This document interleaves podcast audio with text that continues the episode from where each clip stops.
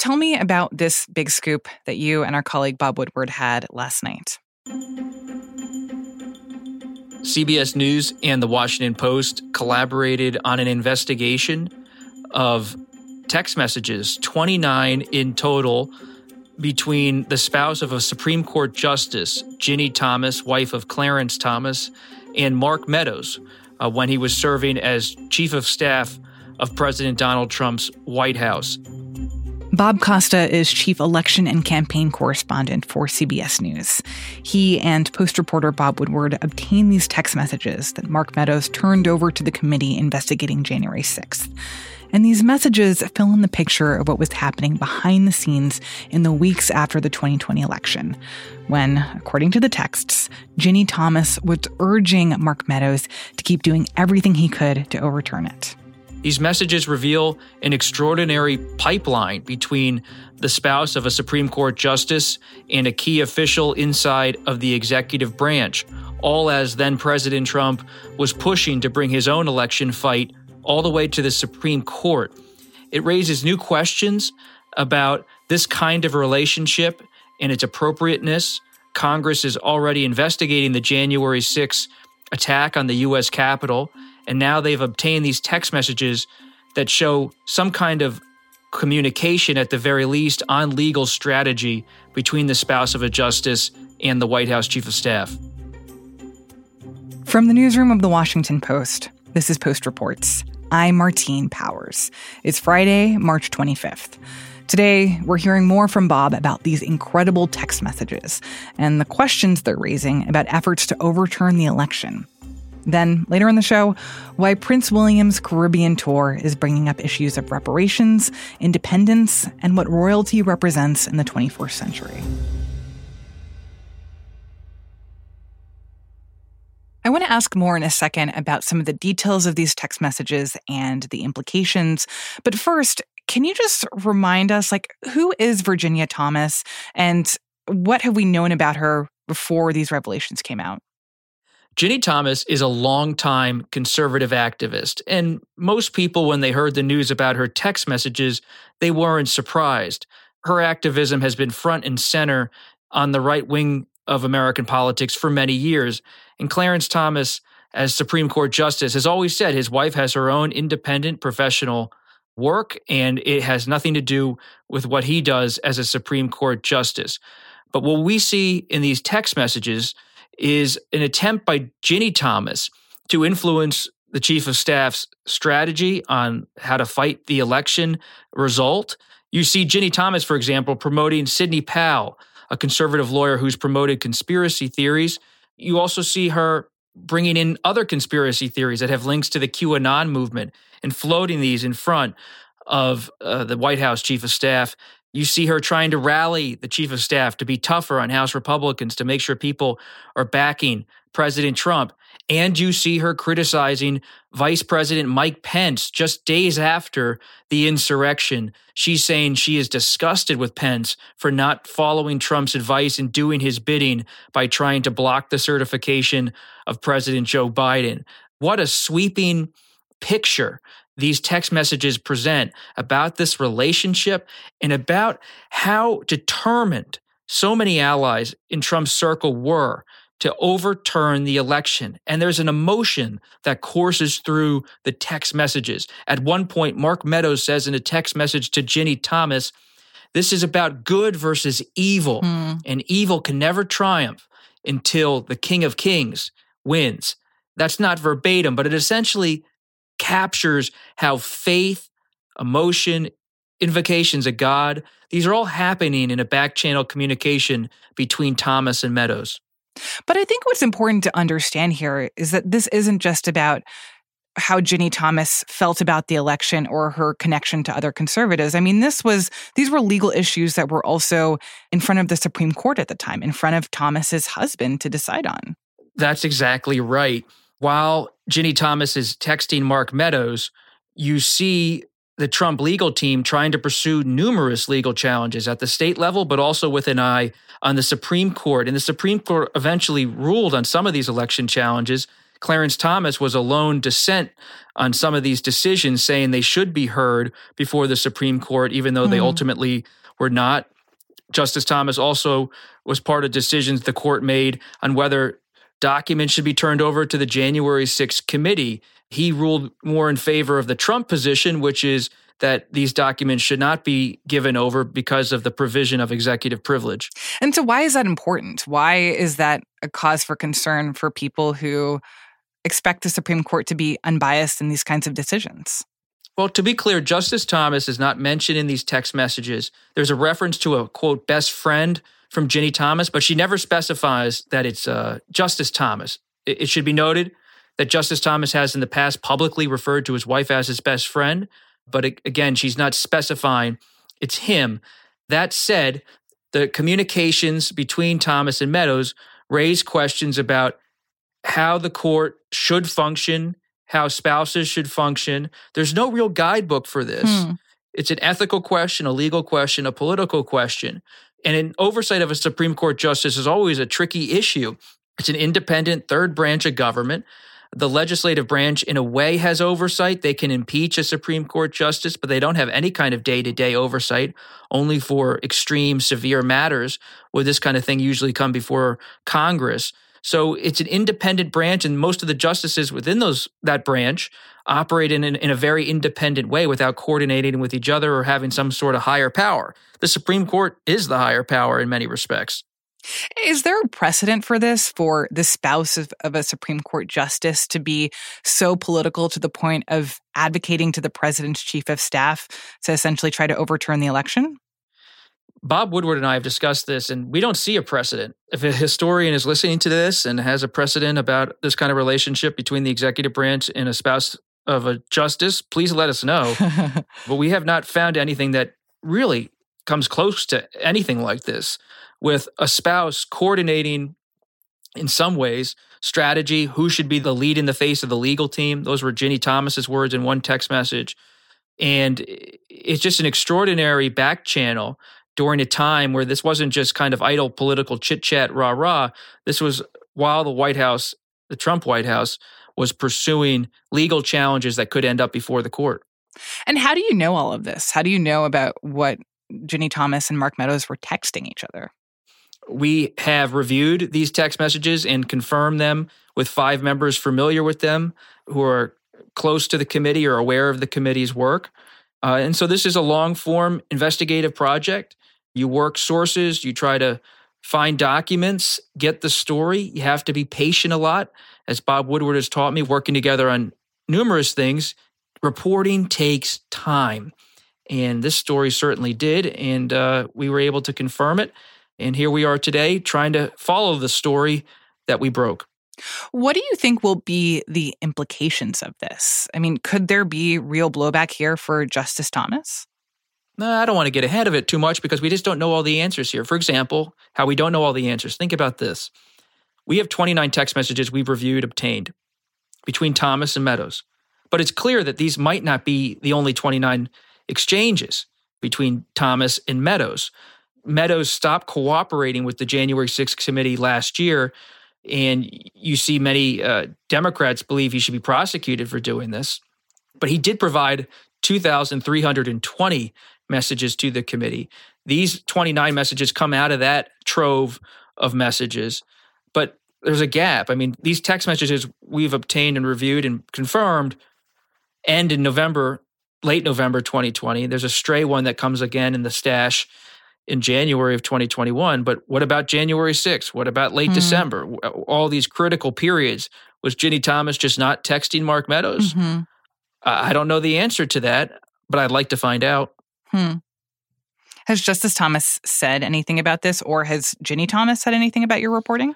Justice Thomas has not responded to a request for comment made through the Supreme Court's Public Information Office and Ginni Thomas has not responded to numerous email and phone calls trying to uh, engage her to get comment. We will update at any time when they choose to engage and comment on any of this, but we've tried our best, and uh, so far, no comment.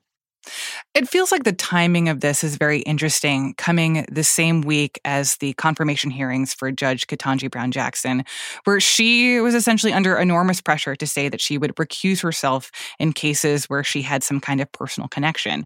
And that feels, in some ways, at odds with what Justice Thomas did in cases related to uh, January 6th and the election. So, how do you think that this is going to put more pressure on Thomas to potentially recuse himself? Or people ask questions about why he didn't recuse himself when it came to uh, what was happening around January 6th. Well, look, we're going to have to track this. Thomas hasn't said a word. He's been hospitalized. Uh, we wish him well, but there will certainly be questions to answer. It's notable, though, that Justice Thomas has always resisted commenting much at all about any of his wife's political activities. He doesn't make many public comments ever on anything. He's also a rare questioner during Supreme Court arguments. So our expectations are low, but who knows? We're in a fluid time with this committee having an ongoing investigation. The Justice Department is moving fast on its own investigations. The House January 6th committee, let's not forget, said in a recent court filing in California that they believe, the House January 6th committee believes, that they have uncovered a criminal conspiracy. So you have a House committee, at the very least, believing a crime had taken place related to the Trump White House and the push to overturn the election. Now they've obtained texts that show a spouse of a Supreme Court justice in some way communicating with the White House that they believe was engaged in a criminal conspiracy.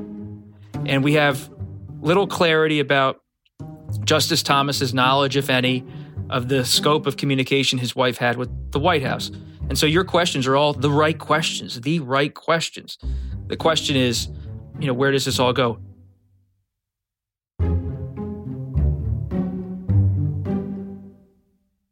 Bob Costa is a correspondent for CBS News.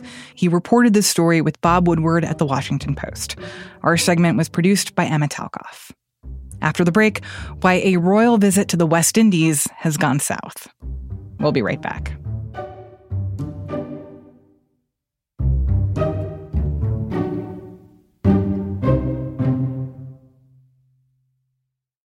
And now we've got one more thing about Prince William, his wife Kate, and their controversial royal trip. William and Kate are visiting the Caribbean. They're on an eight day trip. They're going to um, Belize, Jamaica, the Bahamas. That's Karla Adam. She's the London correspondent for The Post, which means that she often covers the royal family. And the reason they're going there is that they're there to mark the Queen's Platinum Jubilee. The Queen Elizabeth II is celebrating 70 years on the throne. It's a long time for anyone to do a gig, unprecedented for a British monarch.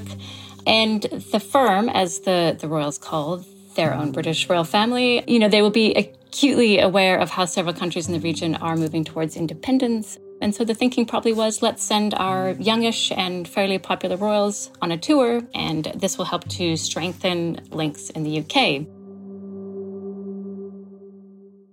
Except it's gotten a little more complicated than that, because this trip has been marred by faux pas and awkward moments. In Jamaica, there was a photo of the Duchess of Cambridge that had some weird optics. She's standing on one side of a tall chain link fence, with children pressed up against the other side, reaching their hands through the wires toward her. The BBC called it a white savior parody. And then there was the speech by Prince William. Particularly this week, with the International Day of Remembrance of the Victims of Slavery and the Transatlantic Slave Trade. I strongly agree with my father, the Prince of Wales who said in Barbados last year that the appalling atrocity of slavery forever stains our history. I want to express my profound sorrow. Slavery was abhorrent, and it should never have happened. Many people have called for the royals to formally apologize for the British royal family's particular role in the slave trade. And William doesn't do that. He doesn't formally apologize. He expresses his his regret and his profound sorrow. But nonetheless, there's a debate here about, you know, should William have formally apologized? Did he did he miss an opportunity to do that? This royal trip has reignited so many big questions that are facing former British colonies. There are questions about reparations and whether the UK or even the royal family should pay back some of the wealth that they accrued through the slave trade. But there are also questions about independence. Last fall, Barbados officially became a republic, formally removing the Queen as their head of state. Jamaica and other Caribbean countries are considering the same thing one of the really surprising moments was this blunt meeting um, with, where you had the Prime Minister of Jamaica greeting William and Kate when the cameras were rolling and saying, you know, Jamaica's moving on. And he said that Jamaica's true ambition was to be an independent nation. But Jamaica is, as you would see, uh, a country that is very proud of our history, very proud of what we have achieved, and uh, we are moving on and we intend to attain in short order our development goals uh, and fulfill our true ambitions as an independent, uh, developed, prosperous and the prime minister's called for Jamaica to become a republic before, and so in that sense, his views on this are known. But he says this in front of in front of the royals. He's standing a few feet away from Prince William. The cameras are rolling, and I think that that was quite a moment. To be clear, there have been plenty of positive reactions to the visit. There have been cheering crowds, there have been smiling meet and greets, but there have also been protests. Some activists there want to make it known that they are not charmed by the charm offensive. Here's Staceyann Chin, an activist and poet who is protesting the visit. They shouldn't be welcomed as leaders of the country, as representatives of the head of state. How these two young white people now going to be here saying we are going to kowtow to them and we are going to bend and, and bow and kneel to them as, as if they are gods. Those days are done. Those the monarchy is a relic we should leave it behind. It's time for us to move forward and talk about democrat talk about de- the democratic process. You know, Karla, everything you're describing here, I think speaks to how for many of us watching a trip like this has started to feel kind of cringy, right? That you have these like two rich white people running around these countries sort of waving at their loyal subjects and that it just it, it feels weird. And yet at the same time, this does seem like a big part of what it means to be a member of the royal family, to be the head of the Commonwealth. And so I wonder like what you think this moment says about the complicated position that the royal family is in right now. I think that when they return, I think that there will be, you know, discussions and, and a sort of rethink about how how to do these royal trips. I don't think there's any discussion right now about stopping these royal trips, but but certainly rethinking about how they're done. I think that you know the British royal family will be giving some thought onto how they do these in the future and how to continue to create links between Britain and other countries, but in, in a way that doesn't feel like you know a throwback to a different era. Karla Adam is the London correspondent for The Post. This story was produced by me and Ariel Plotnick. That's it for Post Reports. Thanks for listening. Our executive producer is Maggie Penman. Our supervising senior producer is Reena Flores. Our editors are Alexis Diao and Ted Muldoon. Jordan Marie Smith is a producer. Ariel Plotnick and Rennie Svirnovskiy are associate producers. Sabby Robinson and Emma Talkoff are assistant producers. Sean Carter is our engineer. The post director of audio is Renita Jablonski. I'm Martine Powers. We'll be back on Monday with more stories from the Washington Post.